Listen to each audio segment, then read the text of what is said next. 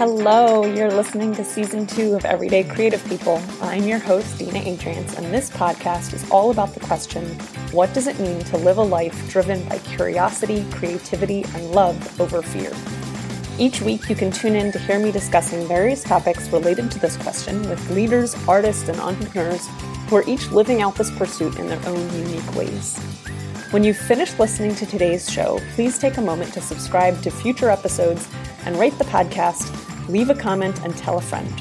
You can find all the show notes over at dinaadriance.com slash ECP podcast. Now settle in, get comfy, and enjoy the show.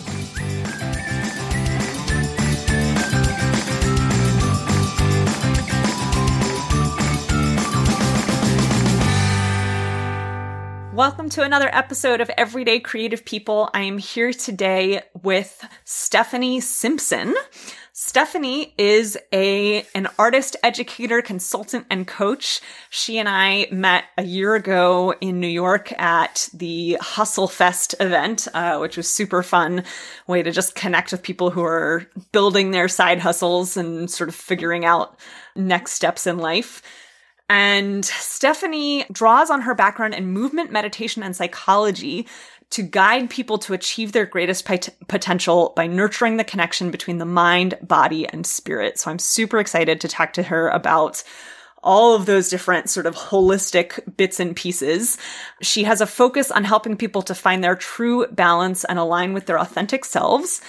And she has let's see stephanie has like a million qualifications. She's she's an ryt 200 hours certified yoga instructor. She holds a ba in interdisciplinary studies from emerson college and an mfa in dance performance and choreography from smith college.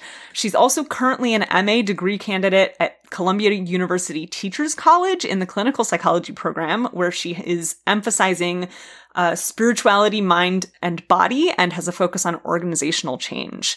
Um, so she's been presenting and consulting for businesses nationwide and doing coaching work and just generally using her expertise and passion to help people thrive and realize their fullest potential. So I'm super excited to chat with her about a whole bunch of different things. Stephanie, welcome to the show. Thank you. Thank you for having me. So, Stephanie, um, I'm just going to actually dive right in because you just told me before we started that April is, what is it, Stress Awareness Month? Yes, Stress Awareness Month. So, how does that tie in with the work that you do? Uh, great question. So the last two years I've been in this program at Teachers College, Columbia University, and I was doing a really big deep dive into stress management and actually burnout at one point, but focused more on stress and how does that play a role in our life, both in and out of the workplace. And it was really interesting because I went in thinking like, okay, we need to, how do we get rid of stress? Like, how do I get rid of that in my life?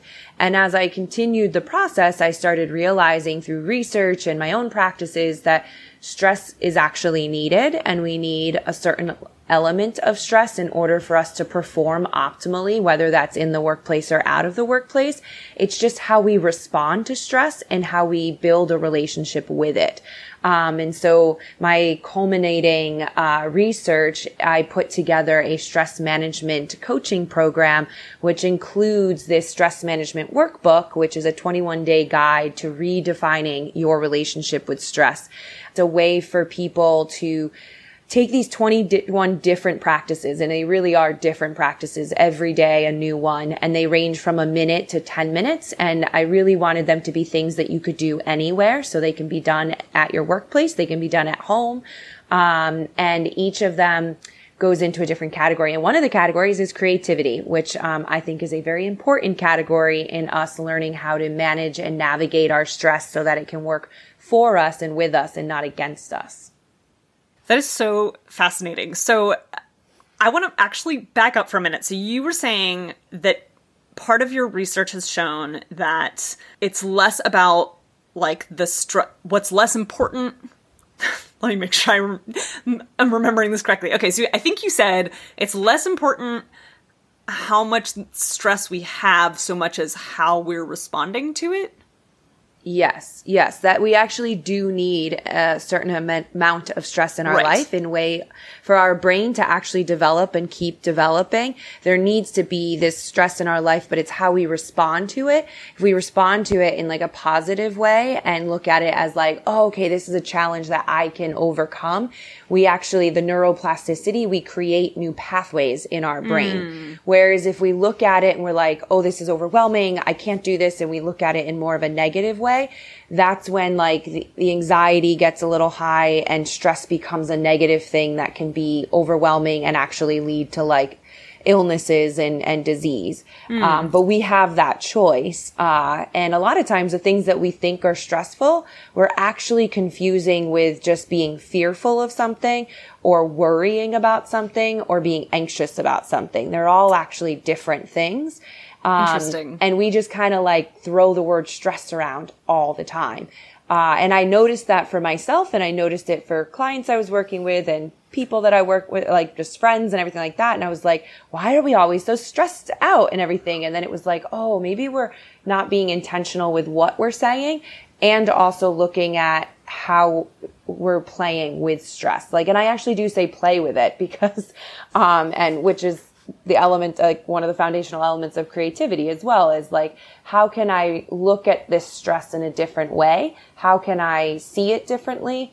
Um, in order for me to be able to work with it and overcome it, right? And so, um, I was actually just doing work on something before this, this interview on creativity and how, uh, being, doing mindfulness practices and play and all of that is really important in, in accessing our creative side. And once we access that creative side, we can be more innovative thinkers and creative problem solvers and collaborate better with people and all of that stuff that is necessary in the world. Huh. So, I mean, is there like a okay? So stress is necessary, but how we sort of deal with it and respond to it is is a critical factor in how it impacts us. Is there like a like a like a critical sort of balance point of like I can't imagine that an infinite amount of stress is a good thing. No, definitely not. And we all have our own threshold of the amount of stress that we can deal with. Uh, and so that's where it's like a very personal thing. Okay. And one of the reasons I created the stress, the, the guidebook was I found that, you know, we kind of have these ideas of like, oh, if you just meditate every day, you'll be, you'll feel better, you know, or if you just practice yoga every day, you'll get better. And not that you're not going to get better from that, but I even found as a yoga teacher and as a meditation practitioner and facilitator that I was getting stressed out that if I didn't do those every day, I was like failing or I was like wrong, you know? And at the end of the day, it's not about being like the best at any of those things and being like, yes, I did this every day. Cause if the intention behind it is, is just that you need to do it every day, then you're not actually, it, it's not being purposeful, right? So this guidebook, the intention behind it was to create I created seven different um, categories that I thought were really important from a holistic mind, body, spirit perspective, and in it, um, and also important in understanding ourselves more deeply.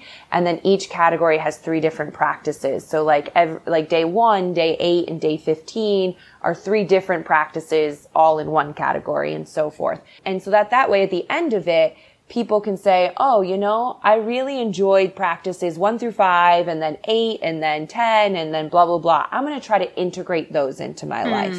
Um, and the ones that you would want to integrate may be very different than the ones that I want to integrate.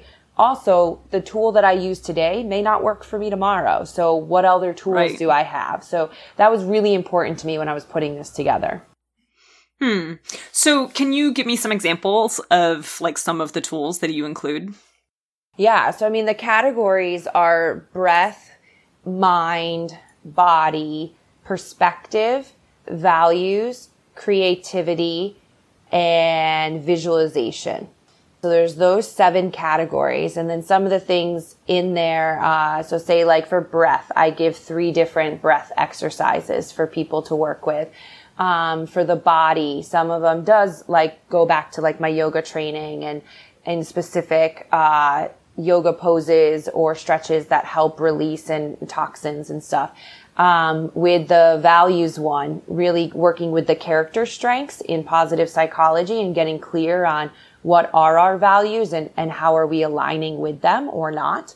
Um, so things, things of that nature. With the creativity one, there's, there's some free drawing, there's some dancing, you know, everything like that. So some of the practices may be very outside of people's comfort zones. Though in order for us to grow as individuals, we have to step outside our comfort zone, um, which again may put a little stress on it, but all of these are very low stakes out of your comfort zone practices that could then turn into like bigger practices if you get interested in them and want to work down.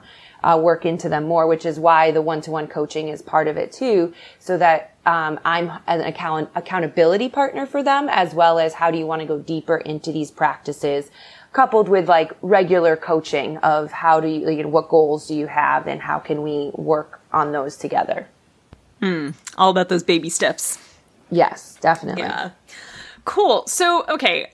I want to, uh, let's like roll it back a little bit because we really dove straight into the st- stress management stuff since that's very sort of, um, top of mind at the moment for you. Tell me a little bit more about your path. Like, what are sort of, I mean, you have like all these different qualifications. How did you end up where you are today? Like, you started off really more sort of dance focused, I think, but you also studied interdisciplinary studies. So, yeah, t- tell me a little bit about your journey. How yeah, did you get here? Awesome. So, I mean, I started dancing literally when I could walk. So, dance has always been I say my means of communication. Um, and with that, like different styles of dance. So growing up doing like studio styles of like jazz and tap and ballet and all of that, but also studying a lot of creative movement, um, which really has is like a lot of the foundation of the work um, that I do now in working with both performers and then a lot of non-performers in using a somatic approach to understanding the self and also how does that work with engaging in teams. Um, so dance has always been kind of like dance in my body and the curiosity I have of what my body can do and where does it lead me has kind of been my like compass or like my shining light that brought me to like different disciplines. So I did a lot of musical theater and got into and into directing and choreographing. Um, it brought me back to grad school to get my MFA. When I was in grad school at Smith, I got really interested in psychology and how the mind and the body work together and really started w- looking at sports psychology and how can we mentally train for um, peak performance and did a lot of research around fear and our relationship with that. And then that kind of led me into working with like teams, both um, like as a director choreographer, but also teams in like corporate um, of how to be an effective leader and how to hold space and how to um, facilitate group development and high productivity within teams. And I found huge correlations with me directing and choreographing a musical and the, the way a team would work at, you know, an organization on whatever pro- project they're, they're working on. Um, which then, you know, some of the stuff that I got into was because I needed to find things to help me out. So like I was led to yoga and meditation and Reiki and all that sort of stuff. And through those curiosities, um, started finding intersections between all of them and realizing even more, even though I knew that we're holistic beings, like, oh, how holistic we are and how a lot of the work that's being done in the world right now is through one focus. And we can't just look at people as one dimensional beings. And so that became a really important thing to me, which led to the degree that I'm in right now was that I just wanted to go deeper into the intersection of spirit, mind, and body, um, go deeper into the science behind it, the psychology behind it, and then how does that work within organizations in a way to help facilitate change, um, specifically in company culture and leadership and and group dynamics um, in that way. Hmm. Talk to me a little bit more about the uh, the overlap between your approach to directing a show or a, or a dance performance and the work that you do with teams. Great. Yeah. So, um, it's important in a show, no matter what part you are, is that we're an ensemble. Like if everybody has to be doing their job and they have to be doing it 100% in order for the show to be great and not just the performers. We're talking about, you know, the lighting designer and the run crew and the costumers and the dressers. Everything has, everyone has to feel a part of the group and everyone has to know what their job is. And that is vital. Um, if, like, you know, even if someone knows what their job is, if they're not invested in it and they don't feel appreciated for their job, if they don't feel engaged in their job, then they're not going to do it 100%. And then you're not going to get to the level that you ultimately want to. And so that's the same thing with like a team in, you know, a business or, or a corporation you have these team, this team of people who all have individual tasks or jobs or duties and A, if they're not defined clearly, then there's always going to be breakdown in communication. Um, there's going to be things that get left by the wayside. The accountability is not going to be there. And when those things start to happen, then we get some resentment and conflict between groups and between the parties within the group. And then if role clarity is there, if people are not buying into what they're doing and don't have a strong leader with a vision, who and and I think it's interesting because there's leadership and there's management and sometimes we have to be both, right? And so how can we be a strong leader that has this vision and that can really get people to buy into the vision and feel a part of the vision? And then also how can we be a manager that holds people accountable in a way that keeps them engaged in the vision and in their own personal work. I mean, we all have to do things we don't want to be doing, like the like mundane tasks, but when you have like an overarching goal that everyone's working towards and you know that you're being appreciated for it, you're gonna do it eh, because you know that there's a means to an end in that way. Um, so I see a lot of crossover that way. And one of the things we do in theater all the time, right at the beginning of anything is, is get to know each other as a cast, you know, as people and also as our characters. And we do a lot of character work, like away from the actual like material that we're going to be presenting on stage. In a dance performance, we're going to do a lot of improvisation. We're going to do a lot of, um, group like uh, movement exercises so that we just under we get comfortable with each other and i think that's a step that a lot of organizations miss are missing and they think they can move over it because they're like well you have this job you have this job you have this job but you know, if your team doesn't feel safe, um, like the buzzword right now is psychological safety. Um, and with psychological safety, the number one thing is trust. And you can't just assume that trust is going to be there if you just put five professionals together. There has to be some element of getting to know each other and building rapport. And that is an element that I think is really missing in the workplace nowadays. So, what does that actually look for you, look like for you in terms of the work that you're doing with, um, like, in more corporate settings? Yeah, so there's this one um, great exercise I love, um, and I've seen it done in different ways, and I've done it in different ways, and depending on what group I'm working with, uh, it it has a different intention and, and, focus, but the purpose of it is, you know, we put all these cards on the floor, and some of them are images, some of them are quotes, you know, things like that and each person is to go around. And so the, the basic one is usually, you know, how would you define your role in this company or on this team right now and find an image or a phrase or a quote that represents that. And then find a second image or quote that represents where you want to see yourself going within the context of um, the company. Now, sometimes even when giving that prompt, people are led to saying where they want to see themselves in other places, and that I think is actually pretty awesome because that's pretty telling.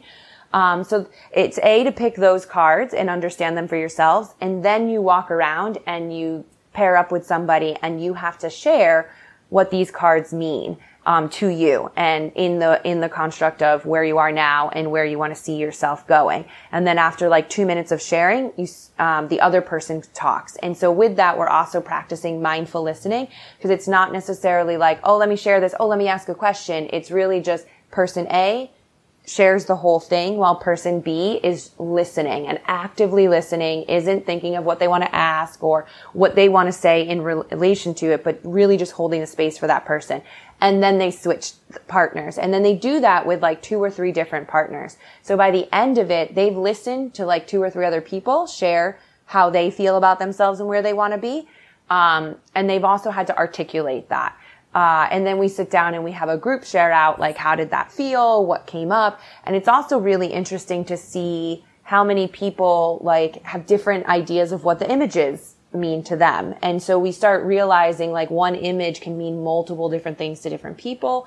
You start realizing, A, sometimes what people actually do with their job, because maybe you didn't know what their role was. Um, and you start realizing that they're humans and not just this person you show up to work with every day. I love that. It's like, uh, so it's, it's really like taking that sort of character development piece into, uh, real life and, and almost like acknowledging, you know, I, I, I think what it is, is it's, it's acknowledging the human element of working for a business, working in a team. Yes, yes. And, and, um, I mean, the other thing that's so interesting that things are starting to shift now in like the, the research of, of business development and um, productivity and all that sort of stuff is that now leaders their their leaders need to get coaching on the soft skills and I, mm-hmm. if you could see me I'd be doing the air quotes um, and these soft skills are like empathy compassion um, you know like uh, thinking at a higher level or, you know, all like listening, all of these things that are inherent to being a good artist.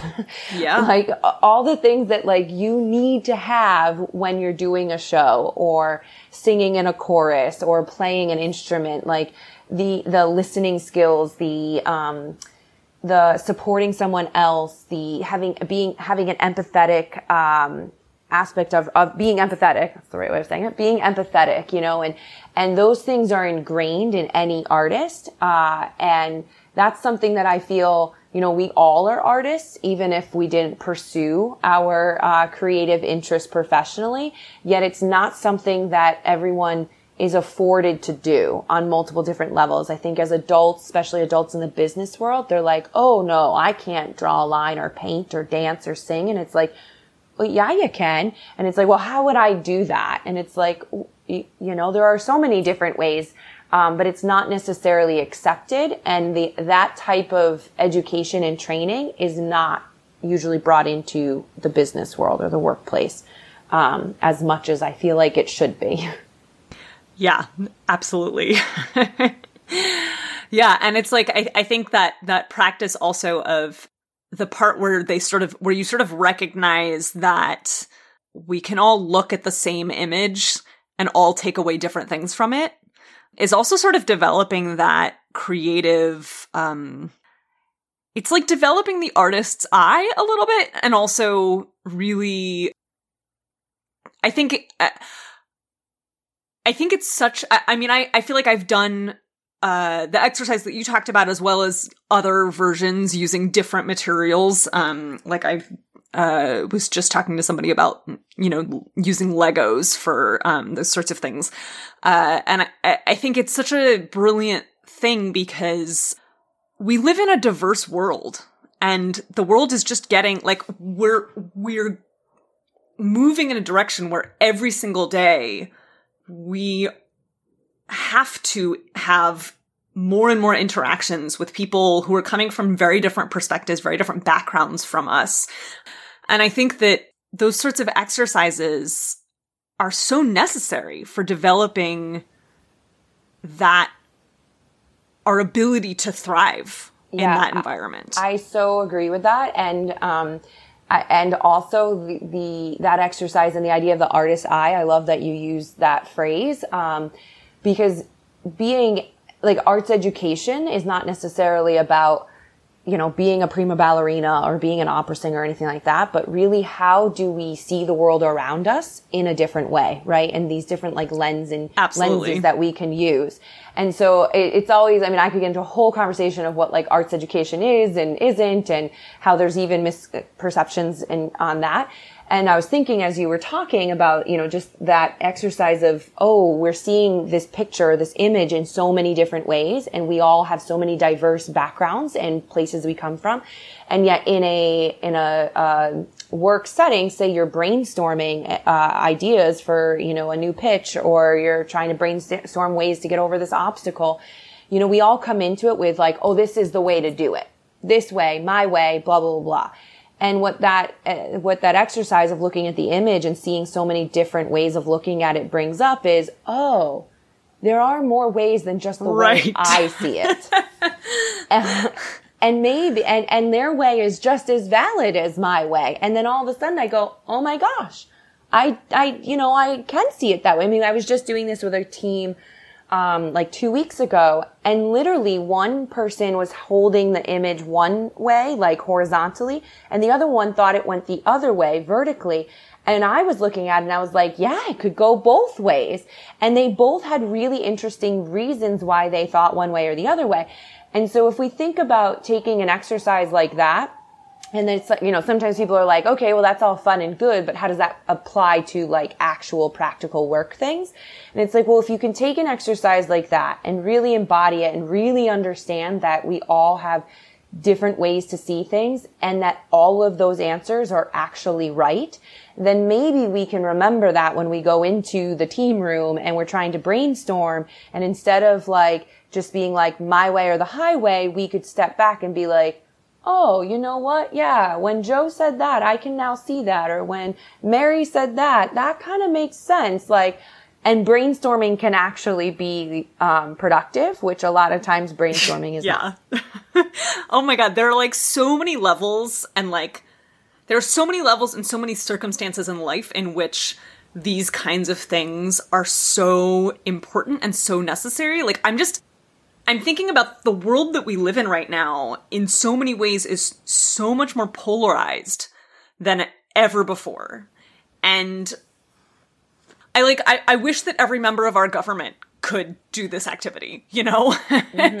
or mm-hmm. like I also do a lot of work around social justice and like anti-racism and I think that's a lot of the same kinds of skills that we try to cultivate in those sorts of conversations as well.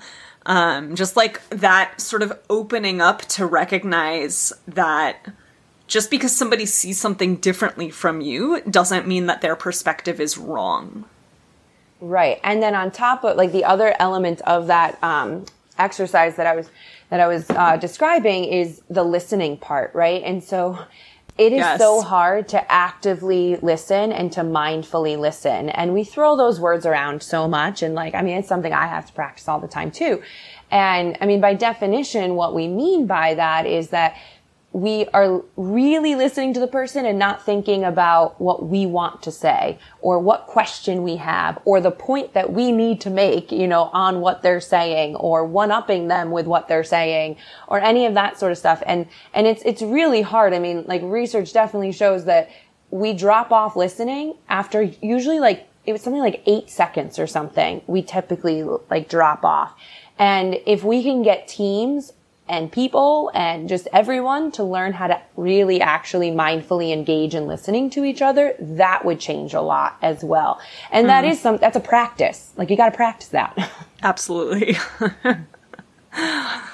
yeah. The, yes, we need more of all of that.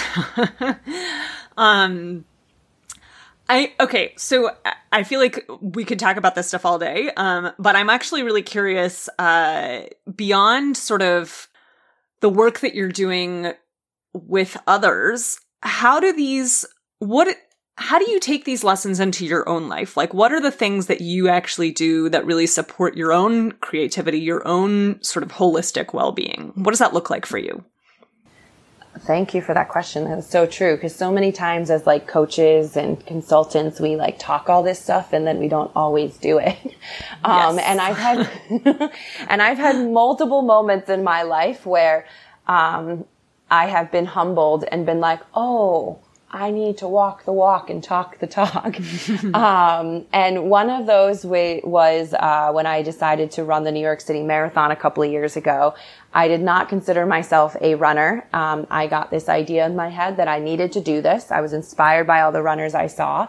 And the next day, this was a few years ago, so I was watching the New York City Marathon, and the next day I was like, I'm going to start running. And I did, and ended up running the marathon that next year. And throughout that whole process, there were so many things that came up. Um, a lot about self-care and self-care in ways I didn't even realize. So, you know, being a dancer my whole life, I just was like, I know my body. I know what I can do, like do. I know my limits. And then when you start running, which was so different for me, I mean, I was not taking care of my body in the way that I needed to. So, you know, learning how to rest, which is something that I'm not great at. So, uh, you know, really being able to learn how to rest and not do, uh, in multiple ways, like physically, mentally, and emotionally. Um, I needed to get back to, I needed to choose, I needed to define a new stretching practice for myself because what I had used to be, used, used to doing wasn't working as a runner. Um, my mental state had to change completely. Like, uh, and I found myself doing the exact things that I try to call my clients out on. And I was like, oh boy, I need to listen to myself here and just the way in which I was speaking to myself. Um, and then really the guide that I was talking about, like I was working with a coach personally and I was telling her how I felt like overwhelmed by not doing this and not doing that. And she was like, well, why do you have to do the same thing every day? And I was like, oh, you're right. And that's like an aha came over me when I was like, oh, if I can just take, even if it's 10 minutes for myself every day and it may be something different, like literally it may be napping. Literally it may be taking 25 minutes and watching like a, a comedy, a sitcom so I can laugh. Or one of my favorite practices is solo dance party in my my uh, apartment. Yes. You know, anything like that is what I do. And like there are times where I go through phases where I'm, you know, coloring in a coloring book or I'm journaling or I actually am sitting in a meditation practice uh, um, on a daily basis. But then sometimes that doesn't work for me. And so it's also learning how to be like, it's okay that that's not working for me right now. Um, and sometimes it's talking to a friend, you know, or something like that. Sometimes it's going to run now. So I do a lot of, I do like all of those um, sorts of things. And um, being an artist, I like to try to take like a workshop of some sort, you know, once a month or whenever I can to kind of put myself into like a uncomfortable place so that I can not test myself, but challenge myself to grow in other ways. Um, so I just did like a great movement and film workshop at NYU this past weekend. Um, it was part of their Fusion Film Festival, which is all about supporting women filmmakers. Uh, and that was really wonderful because A, I got to, um, connect with people that I had never met before. I got to go back to some practices that I teach, but I got to be the student, which I think is also really important is, is having that student mindset and mentality throughout your life, uh, is really helpful. Yeah. And I, I, I love, thank you for sharing that because I, I love how there isn't one particular practice or even like a, a collection of practices that are sort of set for you. That it sounds like it really does depend on what's going on in your life, you know, what your day looks like in terms of, you know, that, that you have sort of a collection of practices that you know can help you depending on what your your need is, right? Right. I, I think we can like I mean, I know I do this myself where like I think sometimes I feel like oh, I have to have like a routine that I'm doing every single day or I'm doing, you know, X thing three times a week or like whatever it is and sometimes like life just isn't like that. yeah. yes. no, it's so true. And then that can actually provide more stress for ourselves. Right. I mean, that's kind of how, I mean, I'm a pretty organized person, though I do have a lot of flexibility within my schedule at times. Yet, like, if I'm having to schedule like all these things, like, oh, I should go to a yoga class and then I need to schedule meditation, and then I need to schedule this. And I, that became overwhelming to me. Yeah. And so when what you're, what, if you're using a tool to try to help you deal with stress or manage stress and it's becoming stressful, that to me is the first sign to say, try something new. yeah. So thank you so much, Stephanie, for for coming on the podcast. If people want to learn more about your work, if they're interested in maybe investigating your stress management coaching program, where can they find you? So the best thing would be to go to my website, which is www.stephanie, S-T-E-P-H-A-N-I-E dash Simpson, S-I-M-P-S-O-N dot com. Uh, you can also find me on Instagram, which is just stephanie dot e Simpson. Um, and then my Facebook coaching, uh, profile is Stephanie Simpson Coaching. So those are the three major ways, uh, and th- all of those ways you can message me, um, check out the things on my on my uh, website that I offer, and I'm always willing to do a lovely 30 minute discovery call for free so that we can get to know each other and people can ask questions and then we can go from there. Awesome. Uh, do you have any final thoughts before we wrap up for today? Yeah, I would just say like for everyone is uh, creativity in general. I think is is the basis of who we are as human beings, and uh, it's come up a lot in the last couple of weeks of just kind of getting back into that inner child place. And, mm. you know, it, when, when you doubt that you're a creative being, remember that for the whole beginning part of your life, all you were doing was playing and exploring and right. being curious and not talking. So, um, you know, get it, you can do it and getting back to that place. And there's multiple ways to get back to that place. And that's different for everybody as well. But when we access that creative side, then we are able to understand people in a different way. We're able to connect with them in a different way. We think differently because we are literally opening different pathways in our brain.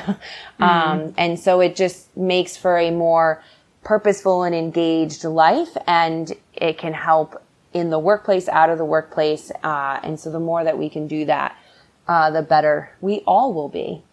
I love that, especially uh, about sort of remembering to connect to your inner child. I, I, you, you just reminded me. I can't remember who this was, but I remember hearing somebody say at one point, if you ever doubt that you are a creative being, just remember that every single one of us was singing before we could talk.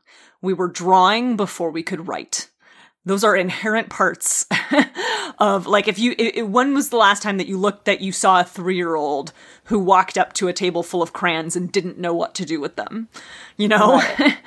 and um, as a um, dancer and as a dancer my the right. thing i hear all the time is i can't dance and i'm like what are you talking about? Like everybody danced when they were babies. Like one of the first things you do, like I, I was, um, I was with some friends, uh, yesterday and they have two kids and one of them is, I think she's like nine or 10 months. And I was reading this little book that they had next to the, all the toys. And one of the things was hold your baby up, put some music on and let them bounce. You know, mm. it may hmm. not be on beat, but let them bounce. They're going to want to bounce.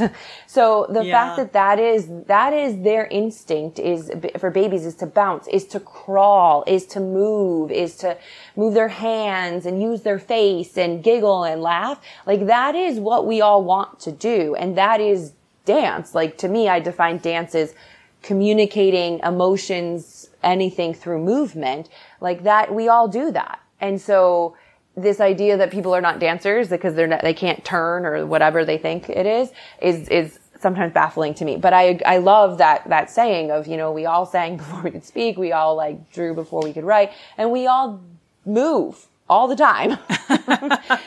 so yes, that's a perfect place to end this interview. Just remembering that we are all everyday creative people every single day. Thank you so much, Stephanie. It's really been a pleasure having you on the show. Thank you for having me.